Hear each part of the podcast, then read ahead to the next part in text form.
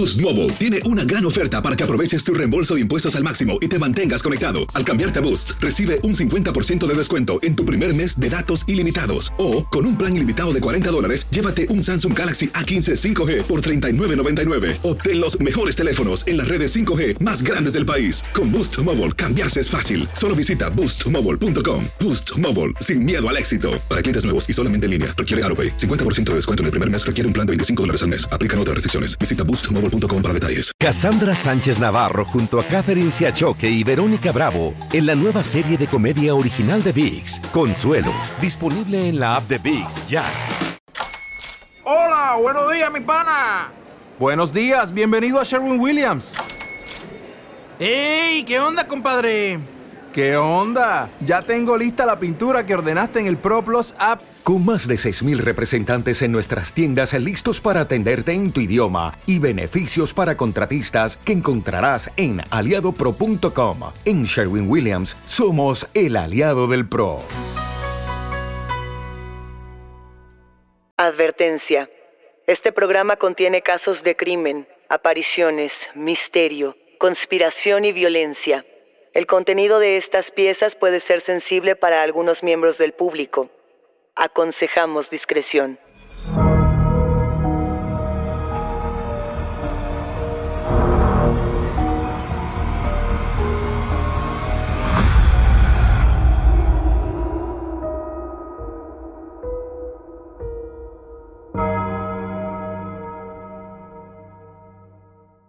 Saludos enigmáticos, bienvenidos, bienvenidas de vuelta a nuestros testimoniales enigmáticos. Este episodio trata absolutamente de ustedes, de sus historias y de aquello que quizá no se atrevían a contar en otro sitio. No se olviden de seguirnos en nuestras redes sociales y también de que pueden ponerse en contacto con nosotras para contarnos su historia a través de Instagram, Facebook o enviando un correo a enigmas.univision.net. Recuerden que pueden escucharnos a través de la app de Euforia, en la página de YouTube de Euforia Podcast o donde sea que escuchen sus podcasts. Y no se olviden de suscribirse o de seguir el show para que no se pierdan ni un suspiro. Cuando hablamos de experiencias testimoniales, generalmente estamos hablando de la intimidad de las personas, de esos momentos donde están a punto de irse a dormir o donde son despertados por alguna especie de actividad paranormal y dentro de ello, Daniel, muchas veces hablamos de personas conocidas o de experiencias que tienen que ver con aquellos que se han ido pero que significaban algo muy importante para nosotros. Ahorita que mencionas la palabra intimidad, creo que diste en el clavo, porque la intimidad no solo es física, no solo es del momento. Estas también son experiencias que suelen ser muy difíciles de compartir. ¿A qué me refiero? Cuando te ocurre algo paranormal, sueles pensar que tú estás loco, o que si lo cuentas, las personas van a pensar que estás loco. Entonces suelen ser experiencias que nos guardamos o que nos cuesta trabajo externar. Y por eso los episodios testimoniales son nuestros favoritos, porque nos permite conocerlos un poco mejor enigmáticos. Aparte, estamos entrando al terreno de las apariciones de seres queridos, de las visitas del más allá. Yo creo que estas son justamente las apariciones que tienen más fuerza, que más nos comparten ustedes, porque suelen ser las apariciones de las que la gente quiere hablar, Luisa. Se trata de una persona a la que quisiste mucho que está de regreso contigo. Es diferente a cuando se te aparece, no sé, una niña que no conoces, cuando ves que algo se mueve. Estas son apariciones que tienen una carga emocional muy pesada. Por ponerte un ejemplo, cuando yo era muy pequeña, la primer muerte que, que, que me ocurrió, que presencié, fue la muerte de mi bisabuela que fue una mujer a la que yo quise mucho a pesar de que conviví con ella solo los primeros cinco años de mi vida. Bueno, cuando yo tenía cinco años, ella falleció y yo recuerdo que yo tenía muchas ganas de que se me apareciera, de poder hablar con ella una última vez. Y creo que eso justamente es lo que hace estas apariciones tan significativas, ¿no? ¿Tú qué opinas? Y quizá tengamos uno, dos o más episodios donde recuperemos estas historias tan personales que ustedes nos comparten esas historias donde nos dedicamos a hablar un poco del pasado, sobre todo cuando hablamos de esos momentos de despedida, no estamos hablando tanto de lo que pasó después, sino de lo que el fantasma o la persona significó en vida para cada uno de nosotros, Daniel. Yo creo que si yo tuviera una experiencia con alguien que ya no está, me gustaría mucho que fuera con mi abuelo. ¿Por qué? Porque, bueno, mi abuelo falleció recientemente y era un hombre muy curioso. En sus últimos años no tuvimos una relación muy cercana y me gustaría mucho platicar con él y que él conociera quién es Daniel hoy. O sea, pero estarías dispuesta a hacer alguna clase de, no quiero decir invocación, pero sí de intervención para entrar en contacto con, con el pasado, con tu abuelo o con algún familiar. No realmente, yo creo que estas experiencias las tendría solo si la vida me pone, no las buscaría. ¿Tú, Luisa? No lo sé. Es que a mí estas experiencias la vida me las ha puesto. Nunca las he solicitado como tal con familiares. Con otro tipo de entidades, quizás sí, pero siento que con la familia hay un tema complejo, o con las personas que hemos apreciado en vida. Que de hecho hoy tenemos tres testimonios distintos donde se abordan precisamente estas temáticas. ¿Qué te parece, Daniel, si escuchamos el primero? Vamos con el testimonio de Ernesto. Pues mira, básicamente mi historia paranormal o lo que he vivido sobrenaturalmente fue que mi abuelo murió hace años. Yo tenía más o menos seis años, siete años. Y una semana después de que él falleciera, yo soñé con él. Yo, tenía, yo tuve un sueño con él. Yo no conviví mucho con él, pero tuve un sueño con él. Soñé que lo veía, que pasábamos tiempo. Y en ese tiempo, eh, en un momento me pidió su mano para caminar. Se la di y recuerdo que estaba caminando con, con él, de su mano. Yo recuerdo que, que estábamos caminando por un parque y, pasamos por diferentes lugares mientras yo le sostenía la mano. Resulta que, bueno, mis papás siempre me han dicho que yo hablo dormido o que hago movimientos dormido y en ese momento pues tengo unas escaleras que tienen como forma de caracol. En ese momento yo se supone que bajé esas escaleras y estaba caminando en mi casa, pero en la parte de abajo, en el piso de abajo. Entonces yo en mi sueño estaba caminando con mi abuelo, pero en la vida real también estaba caminando. Entonces, en un momento de mi sueño, mi abuelo me dice que, que ya se tiene que ir, que me tiene que soltar. Y yo lo entendí y le dije, bueno, está bien. Y en el momento en que me suelta de la mano, yo desperté. Y justo recuerdo que desperté y estaba abajo, y estaba todo oscuro, estaba solo, y me espanté. Y empecé a gritar como loco, empecé a llorar y en eso desperté a mis papás, o sea, se despertaron mis papás y bajaron corriendo y me preguntaron, ¿qué haces aquí? ¿Qué estás haciendo aquí? Y yo en mi momento en el que estaba, les dije, estaba caminando con mi abuelo. Fue lo único que les pude decir. Y mi mamá me dijo que como creía y todo eso. Y, y nada, esa, fue mi, esa es mi historia. Ernesto, muchas gracias por compartirnos este testimonio donde se hace referencia, por supuesto, a la pérdida del abuelo, pero como lo decíamos, a este recuerdo o a este volver al pasado, ¿no? Caminar de la mano del abuelo o caminar con el abuelo y de pronto entrar en, en conciencia, Daniel, de que esto está ocurriendo y sentir mucho miedo. Creo que este sueño tiene un simbolismo muy lindo, que es justo, eh, pues, caminar de la mano del abuelo, que muchas veces es como una figura paterna, una figura de autoridad. Pero yo aquí me enfocaría en dos detalles. Por un lado, el tema del sonambulismo, que como ya lo hemos comentado mucho, tiene que ver con el estrés o con ciertos procesos del cerebro o del cuerpo. Pero también me iría a esta especie de, de llamado o de sueño en el que te encuentras con alguien para finalizar un asunto. ¿A qué, a qué te refieres? ¿Como cuando eh, sientes que tu sueño significó algo más allá del sueño?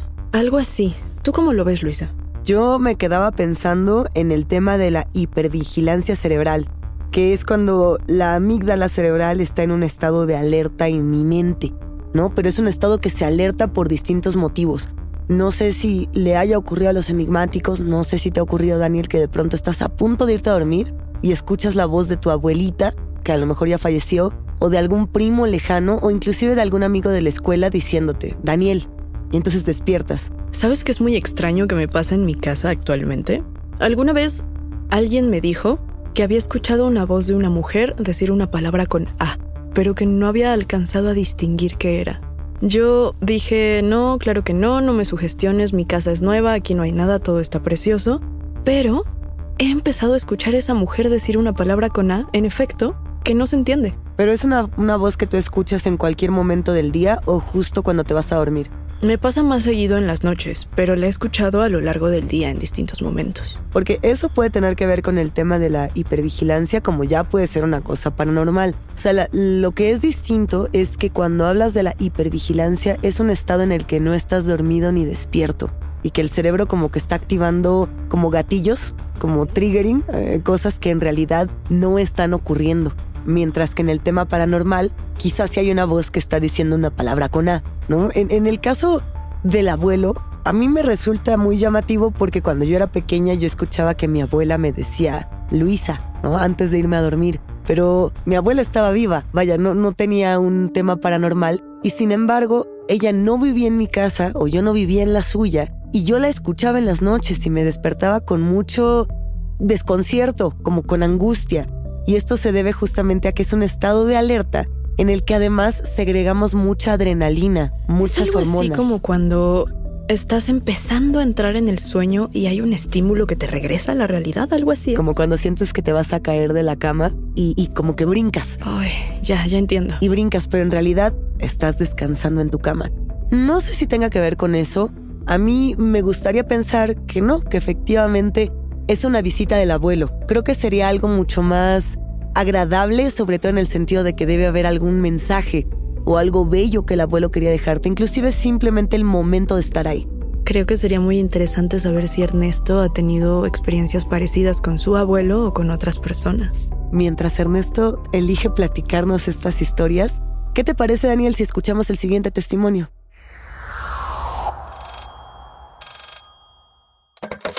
Hola enigmáticos, esta es mi historia que me pasó aproximadamente hace dos años. Y para ponerlos un poco en contexto, mi abuelita era un amante de la Navidad. Era de esas personas que desde un mes antes conseguía todos los adornos posibles para colocarlos en cada rincón de su casa. No había ni un espacio sin adornar. Ella comenzaba a colocar el árbol, las esferas, las luces, incluso hacía sus propios adornos porque le encantaba coser y hacía tanto para ella como para su familia. Pero una de las cosas que más le gustaba era colocar la aldea navideña. Tenía un sinfín de casitas, de faroles, puentes, muñequitos, muchísimas cosas para hacer una aldea navideña grandísima.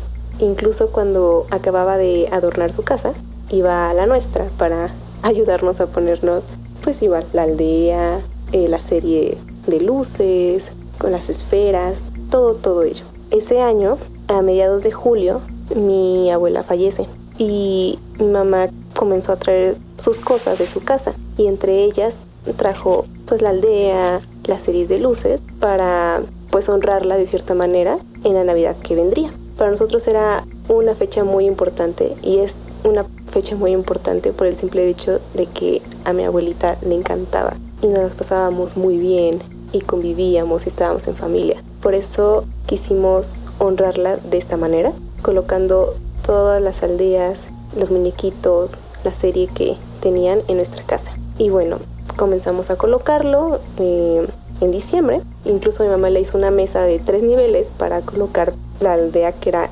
grandísima y colocó estas series de luces que eran con cajitas de pila y tenían un botón.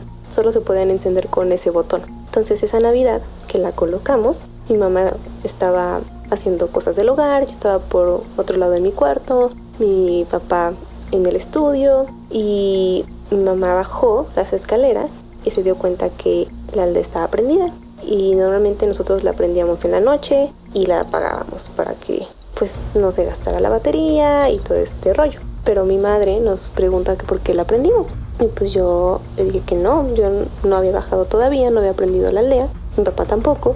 Y al principio fue muy extraño porque creíamos que nos estaba bromeando, porque solo esas luces se podían prender con el botón que estaban en la caja de, de las pilas. Total, lo dejamos pasar, creímos que era un fallo o algo por el estilo, pero al cuarto día, ahora las luces amanecieron prendidas. Todas las luces de la aldea estaban prendidas. Y no solo esas. Teníamos un, un adorno en la puerta, una corona, con una serie de luces de igual de mi abuelita, y amaneció prendida. Entonces nos dimos cuenta que no era casualidad y nos dimos cuenta que era mi abuelita que nos estaba visitando, nos estaba dando señales de que ella seguía aquí con nosotros y de una forma muy bella, que era con sus adornos para la época más importante que le gustaba. Una de las épocas que más le gustaban, que más le, hacían sentir esta energía tan positiva, se nos representó de esa manera. Y el siguiente año ya no se volvieron a aprender, pero fue un momento en el que ya no sentimos miedo, sino fue una forma en la que mi abuelita se nos presentó y nos recordó que seguiría aquí con nosotros. Y bueno, esa es mi historia y muchas gracias por el espacio. Hay gente a la que le encanta el McCrispy y hay gente que nunca ha probado el McCrispy. Pero todavía no conocemos a nadie que lo haya probado y no le guste. Para pa pa pa. Boost Mobile tiene una gran oferta para que aproveches tu reembolso de impuestos al máximo y te mantengas conectado. Al cambiarte a Boost, recibe un 50% de descuento en tu primer mes de datos ilimitados. O, con un plan ilimitado de 40 dólares, llévate un Samsung Galaxy A15 5G por $39.99. Obtén los mejores teléfonos en las redes 5G más grandes del país. Con Boost Mobile, cambiarse es fácil. Solo visita boostmobile.com. Boost Mobile, sin miedo al éxito. Para clientes nuevos y solamente en línea, requiere AroPay. 50% de descuento en el primer mes requiere un plan de 25 dólares al mes. Aplican otras restricciones. Visita boostmobile.com para detalles. Cassandra Sánchez Navarro junto a Catherine Siachoque y Verónica Bravo en la nueva serie de comedia original de VIX, Consuelo, disponible en la app de VIX ya. ¿Tienes miedo? Estás escuchando Enigmas sin resolver. Lisette, muchísimas gracias por compartirnos esta historia. Yo por empezar tengo que decir que mi abuelita también es fanática de la Navidad nuestra casa en Navidad también luce como la villa de Santa Claus. Entonces yo creo que esta es una forma preciosa de presentarse y de decir aquí estoy. Este es uno de mis nuevos testimonios favoritos de la vida. Me encantó la historia por la ternura que implica y por la cantidad, Daniel, de símbolos que involucra. ¿No? O sea, a ver, tenemos de entrada el símbolo de la muerte y la vida. O sea, la Navidad es el nacimiento, ¿no? El nacimiento de Cristo. La muerte de la abuela, el nacimiento de Cristo. Además, sumado a ello sería la muerte de Cristo y la resurrección. Es decir, ¿por qué se aparecería el espíritu de la abuelita en Navidad? Pues por eso mismo, ¿no? Si, si lo vemos desde un punto de vista religioso. Y quiero pensar que esta familia sí lo ve desde un punto de vista religioso por lo mismo de que ponen el arbolito, el nacimiento, los foquitos, todo lo demás.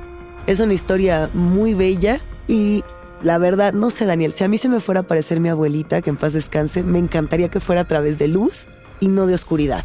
Claro, y es que esto nos regresa a pensar que esto es algo que no exponemos muy seguido aquí, pero no todas las apariciones, no todos los encuentros paranormales tienen una carga negativa. Hay veces que también se puede ver como como algo lindo, como regresar a las personas que quisiste en vida. Seguramente el momento en el que se les prenden las luces del arbolito o de los juegos, digamos, que tienen de los arreglos, seguramente para ellos en su momento no fue tan agradable. Vaya, seguramente hubo desconcierto, inquietud, pero recordar esta historia es bellísimo y van hasta este momento dos testimonios de abuelitos.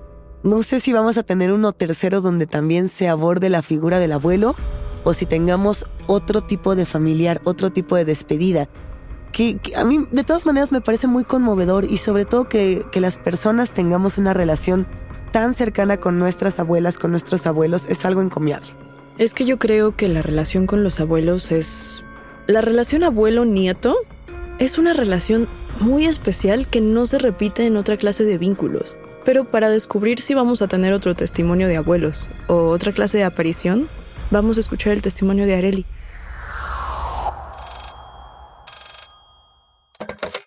Soy una gran fan de tu programa desde hace poco que descubrí el podcast y nunca me pierdo ningún episodio. Te quiero platicar algo que me pasó hace un tiempo, algo que cada que lo recuerdo me eriza la piel. Hace tres años falleció un gran amigo en un accidente automovilístico. Él tenía un amigo muy cercano desde pequeños el cual era padrino de la hija de mi amigo. El caso es que Miguel falleció un 14 de noviembre y su compadre cumplía años el 14 de diciembre.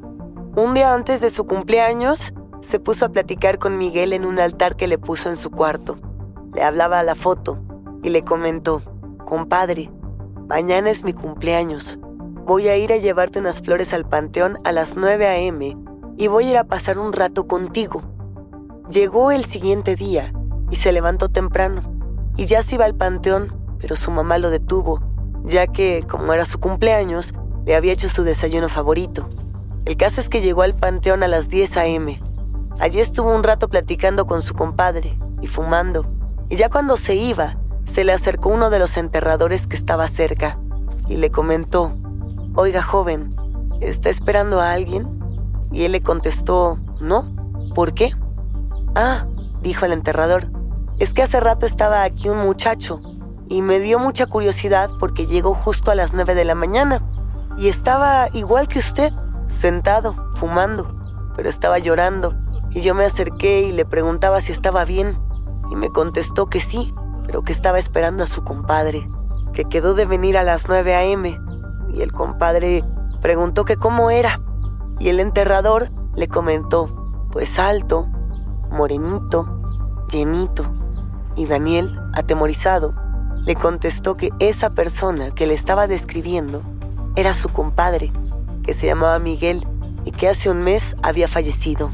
Daniel regresó a su casa, le platicó a su mamá y juntos rezaron un rosario por el alma de Miguel. Perdón si me extendí demasiado, pero es algo que no tiene explicación. Me gustaría que con su experiencia me ayuden a poder decir qué fue lo que sucedió. Areli, muchísimas gracias por compartirnos esta historia. Me imagino que para Daniel debió de ser una experiencia, pues, muy emotiva. Es una historia impactante, una historia de amistad, de mucha complicidad, en donde vamos a trazar esta especie de mapa para que todos entendamos un poco qué fue lo que sucedió. Areli está casada con Daniel y Daniel recientemente ha perdido a su mejor amigo, a su compadre. Al parecer, el cumpleaños de Daniel es un mes después, ¿no? Y él decide un día antes ir a ver a su compadre al panteón y lo que descubre es que el compadre ya lo estaba esperando, ¿no? Básicamente un poco este es el relato, es el testimonio y creo que la figura fundamental de esta historia es el sepulturero, en la persona que entierra, ¿no? Que dice, a ver, estaba un hombre con estas características y que le describe tal cual a su mejor amigo, que no sabemos bien cuál es la relación del sepulturero en toda esta historia, qué papel juega, pero hasta este punto de la historia es pues quien atestigua lo sobrenatural. ¿Tú crees, Luisa, que si Daniel hubiera llegado a la hora prometida se hubieran encontrado o quizás ni siquiera se hubieran tocado? No, no creo que se hubieran encontrado. O sea, yo creo que la belleza de esta historia es que alguien más, que un tercero, le diga tu compadre estuvo aquí, ¿no? O sea, creo que Quizás si se hubieran encontrado la experiencia no hubiera sido grata, a lo mejor hubiera sido de miedo, a lo mejor hubiera sido de, rechazo, ¿no? Y en cambio cuando un tercero te dice, acabo de ver a una persona así, automáticamente decimos, se parece a mi mamá, se parece a mi mejor amigo, a mi hijo, etc. El, acto de que una persona adicional nos hable de nuestro pasado sin conocerlo, lo vuelve todavía más poderoso, creo, ¿cómo ves? Que nos hable de nuestro pasado con tanto detalle, como esta capacidad de describir al compadre tal cual era. Muchas gracias a él y muchas gracias Daniel por dejarnos leer este testimonio. Luisa, yo me quedé con una duda. ¿Con cuál? ¿Tú has tenido experiencias con seres queridos? Sí, a ver, aquí en Enigmas habíamos platicado una experiencia con mi abuela, otra con mi abuelo, me han tocado varias y la verdad es que agradezco mucho que hayan sucedido porque de una u otra manera también siento que soy yo misma apapachándome, ¿no? Dándome un poco de cariño después de una pérdida difícil, ¿no? Después del fallecimiento de mi abuela, creo que ya la había contado por aquí, escuché cómo me tocaban una puerta de metal en casa de una manera muy agresiva y yo jugaba mucho con mi abuela que cuando ella se fuera de este plano, ella iba a regresar y me iba a espantar. De broma, ¿no? Porque a las dos nos gustaban mucho las historias de horror. Y, y entonces cuando esto sucedió yo decía, ay, fabuloso que la abuela haya regresado, aunque no fuera. O sea, yo quería dotarlo de significado.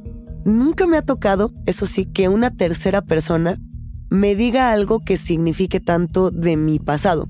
Eso, eso me encantaría porque me ayudaría a darle realidad a lo que veo.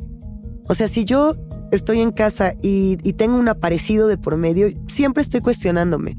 Creo que te pasa lo mismo. Somos personas, como nos gusta esto del horror, somos muy racionales, ¿no? Y entonces siempre es descartar la primera opción. Estaba dormida, estoy eh, pasando por mucho estrés, tengo insomnio, eh, vi muchas películas, cualquier cosa antes de decir esto es real. En cambio, si hay una tercera persona que llega y dice, oye, vengo saliendo del baño y acabo de ver a una mujer que traía un saquito rosa, que y entonces dices, ah, claro, es idéntica a mi prima que se murió hace cinco años. Entonces validas. Si no, te quedas ahogándote de una u otra manera en tu propia memoria. ¿No será o no será? ¿Lo vi o no lo vi? Me lo imaginé. El, el hecho, por ejemplo, Daniel, de, de los terceros de, que están ahí, es lo que ha validado las leyendas a lo largo de los años, ¿no? La leyenda de la planchada, por ejemplo, que mucho se habla aquí, o la leyenda de muchos aparecidos mexicanos, latinoamericanos en Estados Unidos, son validadas porque alguien que no lo experimentó lo revive igual. Yo no sé, Luisa, yo me voy a regresar tantito a lo que dices del escepticismo y me voy a tomar el atrevimiento de decirte que creo que, bueno, me has compartido tantas historias paranormales tan fuertes que te han ocurrido a ti, que me atrevo a pensar que tienes un canal directo con... No sé con qué, pero tienes una sensibilidad que pocas personas tienen. Pero, pero es que cualquier persona me diría que me lo estoy inventando. O que estoy bajo mucho estrés, que soy una persona muy ansiosa y que entonces interpreto el, el ruidito de la taza que se cayó al piso como la aparición del fantasma, que no es lo mismo, por ejemplo, que lo que pasa en tu casa. Cuando de pronto las luces se elevan, se apagan, es algo que todos ven. O sea, creo que es más emocionante una experiencia colectiva que una experiencia individual. Eso es algo que los enigmáticos nos tendrán que decir. Y justo para eso están nuestros episodios testimoniales, para que nos compartan lo que no se atreven a contar en otro sitio. Hasta aquí llegamos con los testimonios.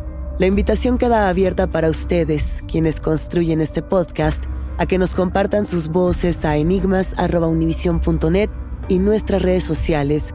No se olviden de seguirnos ahí mismo. Recuerden que pueden escucharnos en la app de Euforia, la página de YouTube de Euforia Podcast o donde sea que escuchen podcast.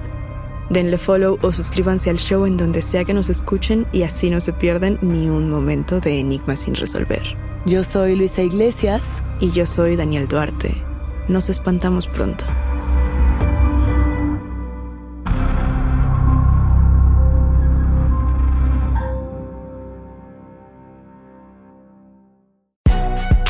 Si no sabes que el Spicy McCrispy tiene Spicy Pepper Sauce en el pan de arriba y en el pan de abajo, ¿qué sabes tú de la vida?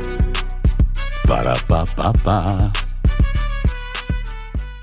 Boost Mobile tiene una gran oferta para que aproveches tu reembolso de impuestos al máximo y te mantengas conectado. Al cambiarte a Boost, recibe un 50% de descuento en tu primer mes de datos ilimitados. O, con un plan ilimitado de 40 dólares, llévate un Samsung Galaxy A15 5G por $39.99. Obtén los mejores teléfonos en las redes 5G más grandes del país. Con Boost Mobile, cambiarse es fácil. Solo visita boostmobile.com. Boost Mobile, sin miedo al éxito. Para clientes nuevos y solamente en línea, requiere AroPay. 50% de descuento en el primer mes requiere un plan de 25 dólares al mes. Aplican otras restricciones. Visita boostmobile.com para detalles. Cassandra Sánchez Navarro junto a Catherine Siachoque y Verónica Bravo en la nueva serie de comedia original de VIX, Consuelo, disponible en la app de VIX ya.